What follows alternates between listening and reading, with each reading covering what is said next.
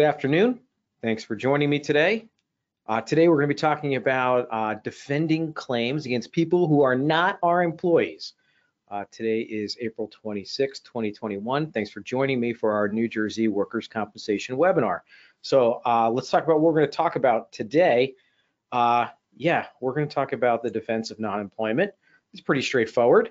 Uh, I'm also going to do a quick case law update because there was some breaking case law that came out about two weeks ago from New Jersey Supreme Court concerning the medicinal use of marijuana in New Jersey workers' comp claims. I actually got a question uh, while we were in the lobby saying, Greg, are you going to talk about that? And yeah, I am going to talk about that because that's interesting. Um, then we're going to talk about employee status and how we defend those cases. And I'm very happy to talk about uh, any questions you have about employee status. And I've received a lot of questions over the years about Uber employees, DoorDash employees, anybody who's an employee in the gig economy and how those are treated under the workers' compensation law. Uh, and then a lot of questions about special and leased employees. So we'll talk about those. Uh, my goal here today is to answer as many questions as I can and give you as many practical takeaways and useful advice that I can please ask questions. It makes it so much more fun. So questions and answers uh, really are something I look forward to. Uh, and as we have these uh, uh, slides change, please feel free to just type in your questions as we go. So let me just jump off. Uh, just very recently, uh, Supreme Court upheld a decision uh, in New Jersey saying that yes, medicinal marijuana can be used as pain management treatment in a workers' compensation case. And the issue has always been, well, who pays for it? And the carrier employer side, we've been saying, wait a second, uh, we shouldn't have to pay for this. First of all, it's violative of federal law. It gets us involved in uh, providing controlled substances to people that is start, still under Schedule One limitations, etc. New Jersey's had this very silly-hearted, uh, compassionate use of medical marijuana act, to the CUMA Act, uh, that has been in place since 2015. Uh, since that time, uh, medicinal marijuana has really grown in New Jersey, and we've seen uh, all sorts of issues arise from uh, the dispensaries and how the doctors are licensed or trained to dispense it, et cetera. But from a workers' compensation context, uh, initially we were disputing that the carrier would be responsible for paying for medicinal marijuana, simply saying it's a scheduled substance.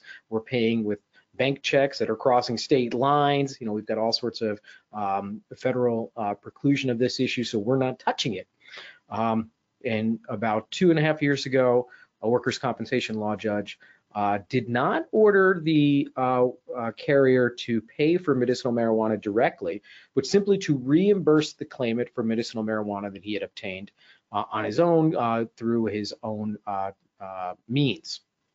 And that decision has wended its way through the courts, uh, and obviously it's been very closely watched by a number uh, of carrier and employer entities, as well as the claimant attorneys.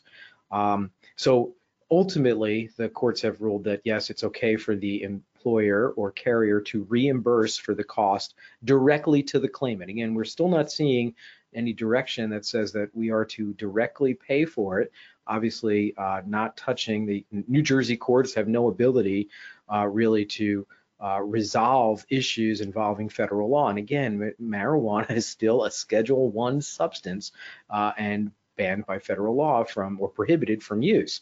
Um, now, uh, my understanding of this case, again, it just was decided uh, by the Supreme Court, is that the parties to that case have decided to take it up to the federal courts, uh, and so they will be uh, lo looking for leave or filing an appeal to the federal courts shortly. So that appears to be something that's going to go on. So there's going to probably be a little more to this saga. Uh, however, we are going to see uh, more demands for reimbursement uh, for medicinal marijuana in New Jersey workers' compensation cases. As the employer carrier, I'm just going to give you two just thoughts. One, uh, if you get an order stating this, you can still dispute these orders. I mean, if a claimant comes in and files a motion for med and seeking medicinal marijuana, uh, and that's something you want to challenge, obviously you can still defend that uh, motion or dispute that that care is necessary and palliative. The other thought I have is uh, this might actually be useful for some of those of my clients and some of yours uh, who have uh, workers' compensation cases that we're trying to resolve by way of Section 20 but we've discovered that there is a large Medicare secondary payer allocation that would need to be satisfied. So think about those old dog cases that you're trying to resolve for $150,000. Let's just throw out a random number. uh, pursuant to Section 20. But then you've got a, a huge set-aside allocation because the claimant's on long-term uh, pain meds or narcotics, et cetera. Well, if you can get them onto medicinal marijuana, which is a Schedule One substance and will not be ever paid for uh, by Medicare under Part D, you can then exclude it from that allocation. Uh, and at that point, uh, that should help you adjust or reduce uh, that allocation. So uh, just some thoughts about how we're kind of aggressively or creatively trying to utilize this in favor of the carriers or employers, uh, looking to maybe shift some of that palliative long-term care onto medicinal marijuana. Now, the challenge, of course, from the allocation standpoint, and I just wanted to be thoughtful about this, is that medicinal marijuana is not proven to be any cheaper uh, than uh, the sort of medical opiates uh, that we have been distributing. So you're not going to really be getting any cost savings here, but it might be a way to avoid a Medicare allocation. Uh, so it's a little bit of out of the box thinking. Uh, if you have any questions about medical mar marijuana or this quick update, type them in now, and I will certainly get to them when I get to questions at the end of this presentation, which again is totally live. All right, it wouldn't be a Greg Lewis presentation if I didn't talk a little bit about our 2021 New Jersey Workers' Comp Handbook. If you haven't grabbed it yet, we've uh, fixed it up. We fixed the website up. You can go and download any of our handbooks. We have a handbook for New Jersey workers' compensation, for New York workers' compensation. We have a specialty handbook for construction defense and one for longshore defense. You can go to our website and download them. That's loisllc.com slash publications. There was an issue, I think, with the um, downloads not actually reaching people. Uh, that's been fixed. So uh, if you haven't gotten your copy yet and you want it, that's where you can go, instantly download it. Our New Jersey handbook this year, there was a lot of changes into it. Obviously, the chapter on COVID-19, again, COVID-19 is presumed compensable in New Jersey. However, you can still challenge, defend, and win on disputing uh, the causal relationship of COVID-19, and we certainly are doing that. I do talk about the October decision in which extra jurisdictional medical provider claims were all found to be uh, lack jurisdiction in New Jersey. my practice, we've seen literally hundreds of those cases getting dismissed. So if you have cross-jurisdictional medical provider claims, we're getting those things thrown out left and right. I talk a little bit about successive exposure claims, uh, and certainly you can guess for 2022, I'm going to be talking about medicinal marijuana, so that'll be a new thing. I can tell you that along with my co-author for the book that I write for LexisNexis, which is the New Jersey Workers' Compensation Guide. Uh, that's the Matthew Bender imprint book. Uh, we are certainly revising it right now, our editions, uh, to make sure it includes uh, this latest case law on medicinal marijuana. All right, so that's what's new in Jersey. Uh, let's dive into today's topic. And again, I'm gonna just keep encouraging you guys to ask questions. Uh, we do these webinars uh, four times a month. The first Monday of the month, construction. Second Monday of the month, we only talk about risk transfer uh, in multiple jurisdictions. Third Monday, we talk about New York, and we're in the fourth Monday of the month, so we're talking about New Jersey.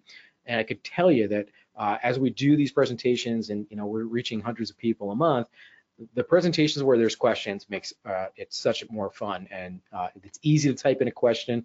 You can just use that little pull down if you're watching me on your phone or something. They also have a little uh, tab you can click and jump over there and we will answer as many uh, they they you can send. All right. All right. Who is an employee? Well, it's defined in the statute. Section 36 of our statute contains all the definitions for the New Jersey Workers' Compensation Law. It's someone who provides a service for financial consideration. In general, they're going to have a pay stub. Uh, hopefully, they'll have a W-2 if they've worked for the employer for long enough. Uh, but of course, uh, the workers' compensation courts have held people that are cash employees, were going to be working off the books, or they were new employees. The employer didn't have a chance to report them yet uh, to payroll or maybe put them on the payroll. As long as the person believes that they're working under the direction uh, and control of the employer, as long as the employer admits it, they're going to be deemed to be our employee. I just want to remind everyone that uh, New Jersey excludes longshoremen from the act. There is exclusive jurisdiction there. If you have a longshore claim, you cannot bring a workers' compensation claim in New Jersey. You have to bring a longshore's claim.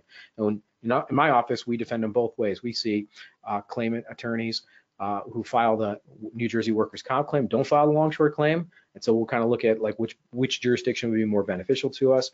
And I also see it much more common the other way. They file a New Jersey workers' comp claim and they fail to file the longshore claim in time and they blow the statute of limitations on that.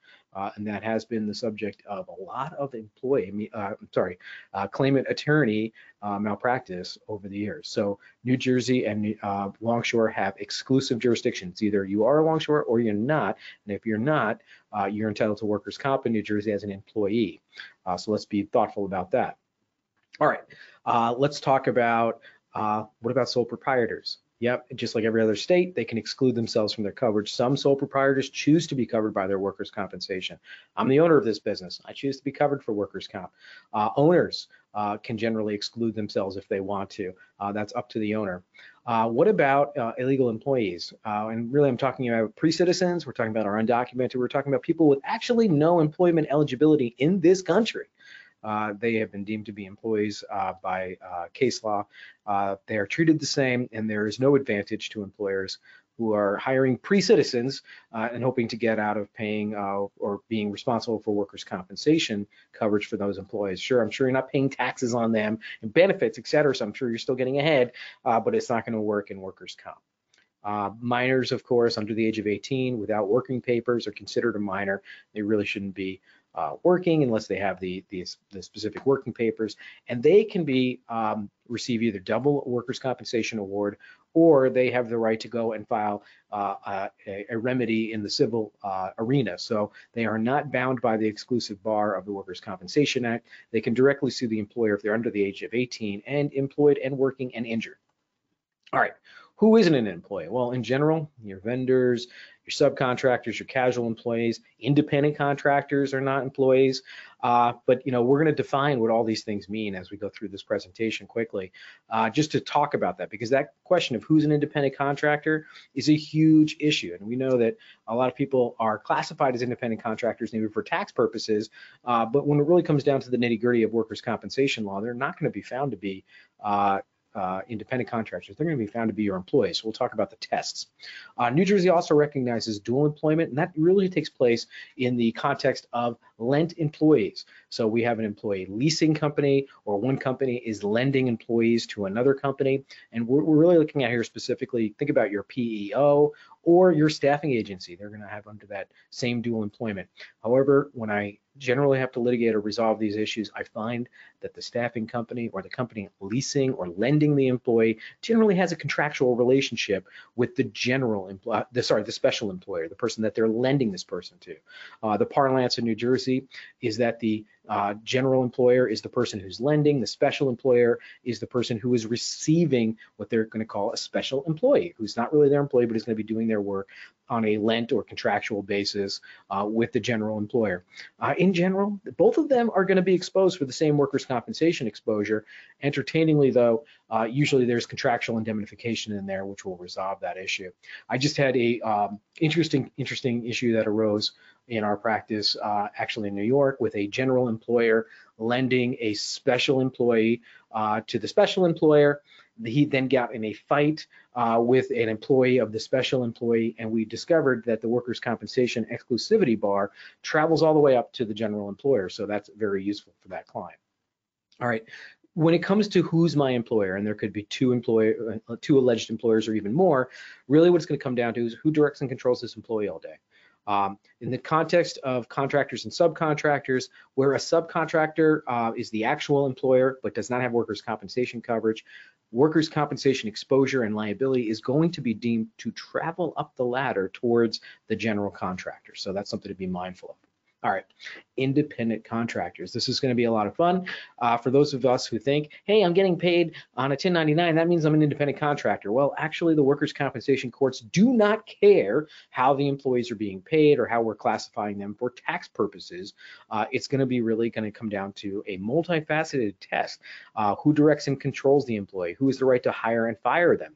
Is the business of the alleged employee and the alleged employer really the same business? Or is this sort of an outside business who's providing vendor or services to the general employer? Uh, is there a different entity? Meaning, do they even have any kind of incorporation or legal formation so they can be recognized as something other than an individual? How about who controls the method of the work? Does this uh, alleged independent contractor bring their own tools? Do they bring their own materials? Who's supplying those materials? Uh, do they have their own workers' compensation insurance? So all of those questions are going to be the questions that the workers' compensation courts are going to look to in determining uh, whether someone's actually an independent contractor or just your general employee. All right. I blasted through that because I'm hoping we're getting a lot of great questions and answers on uh, today's topic. Uh, and remember, you don't have to confine your questions to just really the, the quick overview of employment law that I talked about today. It really could be any topic in workers' compensation. So I'm happy to answer any question on anything you bring up. Uh, and again, I do find that this to be the most fun part of our presentation generally. Last week, I was doing a presentation on New York workers' compensation law, and someone asked me a question. I just didn't know the answer to it. Uh, and I was sitting there pondering it, and someone else typed in the, the answer in the questions. I was able to share that information with everyone. So, uh, okay. All right. Uh, great questions starting off. So, Jim asked me, Greg, can you please speak to the Hager decision last week uh, and tell us how and when we can defend against the use of medical marijuana in the future? So, the Hager decision, I think we kind of briefly touched on this. Um, yes, medicinal marijuana is going to be allowed for palliative pain care where everything else has failed, and we now have precedent for it. Um, Hager, by the way, uh, worked for a contracting company. He was a, a, a laborer for a contracting company. Uh, he was injured. Uh, just to put this in a little context for you, uh, his disability was uh, adjudged to be 65% of partial total, so that's a pretty significant or pretty high disability. Um, he complained that the opiates and uh, the medications he was on were not helping him. In fact, were making him worse. Uh, were making him uh, unable to carry out his activities of daily living. And he went and pursued the medicinal marijuana on his own and you know claims that it was helping him and helping him in different ways, uh, and then sought reimbursement by way of motion for Med-Tab. Now that case has a tortured history, and you can't really tell the tortured history of that case by reading uh, the Supreme Court uh, sort of synopsis of it uh, because Hager went through multiple attorneys. He's really doesn't have much of an employment background. As we all know, treatment for pain is relatively subjective. So the real takeaway was that there has been this long challenge going on to medicinal marijuana coming into workers' compensation cases, and really based on, hey, look, this is there's all sorts of federal uh, issues here with paying for it. Uh, many most other states are they're still grappling with this. You know, New Jersey is one of the few states that has a compassionate use statute. New York has one as well. Uh, and the way in which the courts sort of have routed around uh, the typical way that medical treatment would be resolved, that would be, hey, you're the carrier, you're the, you have the liability or the responsibility for um, paying for this treatment that's been provided. Uh, normally you would just pay the provider, but you can't do that in the context of medicinal marijuana. And so the way the courts have routed around this is to have the claimant be directly reimbursed themselves. The petitioner is getting this check to reimburse. So that's the way they've routed around uh, that.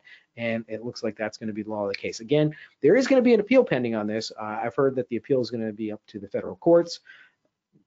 However, pending the federal appeal, we don't expect any kind of stay. So we'd expect that this would be uh, the valid case law that we're going to be uh, uh, defending under. Can these cases be defended? Yes. And uh, how would how would I defend them? Well, I'd be looking at the severity of the injury, what kind of subjective complaints there are. I mean, in that case, Hager, it's all subjective complaints. It's just I have pain, I have pain, I have pain. Um, you know, knowing what I know uh, about the background of the context of the case, no, I don't. I think I would have defended that case quite uh, strenuously, just as it was defended quite strenuously, um, based on you know this this claimant's work history and his psychosocial issues, etc.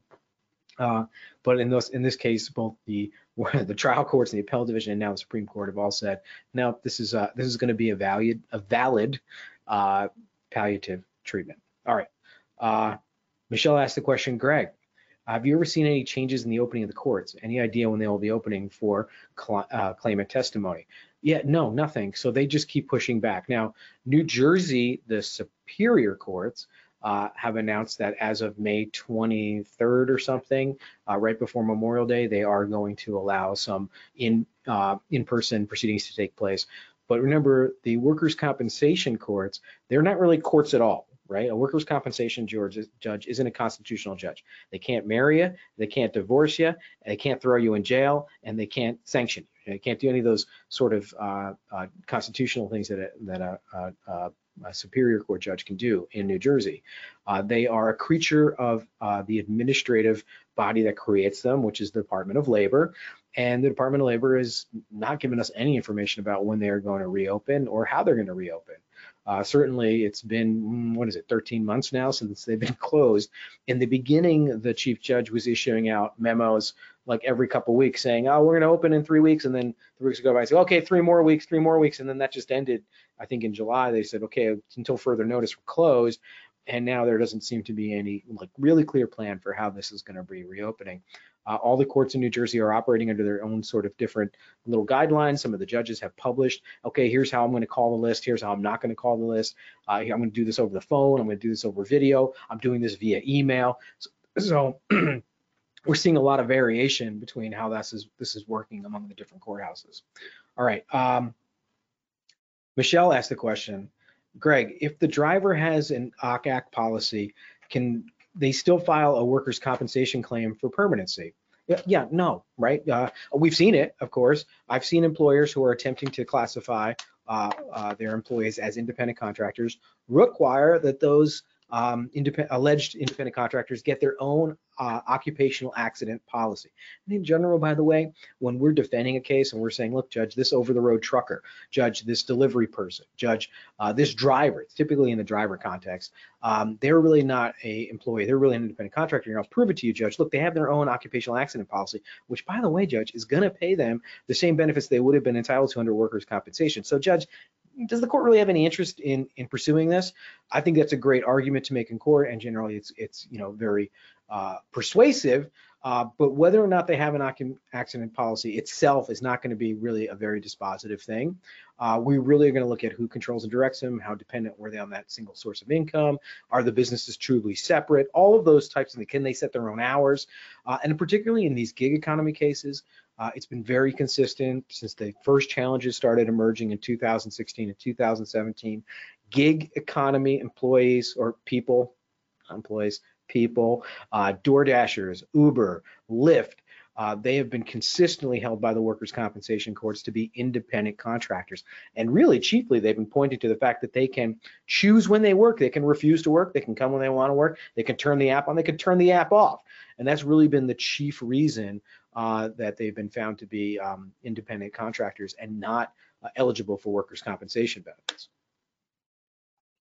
So Michelle asked the second part of her question, which is, hey, can they still file a workers' comp claim? Yeah, they can still file the claim, but we'll dispute it and defend it on the basis that they are not an employee. And you know, generally, you should win. All right. All right, Jim says, hey, Greg, you mentioned we can challenge uh, medicinal marijuana, and he points out to some uh, regulations say the physicians must also hold a bona fide relationship with the patient in order to register them with the program. So uh, let me just stop there for a second and talk about registration in the program and program the, the program itself.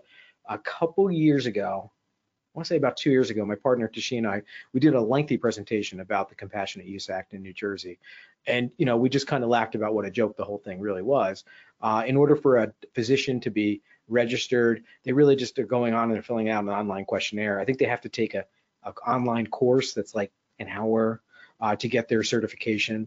Uh, it really wasn't like very strenuous at all. I mean, they are limiting who can prescribe it. So, you know, they're not letting like chiropractors, uh, you know, write uh, prescriptions or acupuncturists for medicinal marijuana. But other than that, uh, other MDs or DOs uh, who take these online course and fill out the form, um, you know, they're going to be able to, to, to write these prescriptions. So it's not that rigorous. Uh, and then Jim says, but they're supposed to have this bona fide relationship with the patient. Sure. I, I don't know who's checking. I mean, in the case of Hager's, uh, the, the reported decision, I can tell you that, you know, he was seeking the care on his own. He did argue that it wasn't curative. You know, he admitted it wasn't curative, but he said this is very palliative. I'm getting much better activity of daily living, much better function. And so for that reason, um, the, the courts look to that.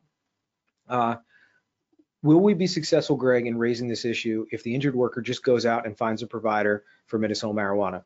Um, so that's that's a great point. I mean, we're going to look and go, Judge, how do we know this works? Are they just doctor shopping? I mean, they just looking up and down the block to see who says I have the license to to treat you this way.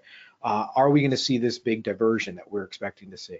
You know, that's I think the uh, issues that we're going to have to uh, bring to the course attention. Um, Greg, do we only argue? This is Jim Stowe's continuing question. I'm a little concerned. I don't really understand the last part of it. You say, and we argue we only pay for prior medicinal marijuana after one year of treatment. I guess what you're saying is they have to prove that it's that it's been successful for them or it's been working. Um, yeah, that's that's their that's the the challenge. They've got to show, hey, there was some benefit to it. Uh, and it can be retrospective, right? So we are going to look backwards and say, look, it got them off the opiates. You know, maybe now they're off all of these other medications. With the opiates come all sorts of other complications, as we know. Uh, certainly, even things as basic as constipation. Now they're on a second medication to treat the constipation, et cetera. Long-term opiate use has all, all, sorts of deleterious effects over time. Uh, so we would be hoping that some of those comorbidities uh, or other issues or medications would come down. So that's, I think, how they would be able to demonstrate that it's been valuable. All right, uh, Sarah P asked the question, Greg, what is the test in New Jersey to prove a person is an independent contractor? All right, uh, great question. We did talk about that in the slides, but really the question is who has the right to direct and control this employee? Uh, who has the right to hire and fire them? Uh, are the businesses truly the same or are they different? Does the employee have their own entity that uh, they can hold out as a separate entity that they are actually working for or owning? Okay. Um, whose license are they operating under? Who brings the tools to the work site? Who brings the materials to the work site? What is the financial relationship between the parties uh, where the independent contractor has only one client and works for them exclusively and is completely dependent on them? The courts have consistently said, you're not an independent contractor, you're actually an employee.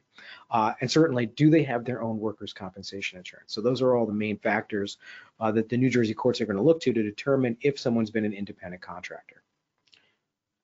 All right, great questions. It always, uh, that's the last one I see popping in here at 12:24 p.m. So if you've typed another one in and I get it after this ends, I will email you the answer.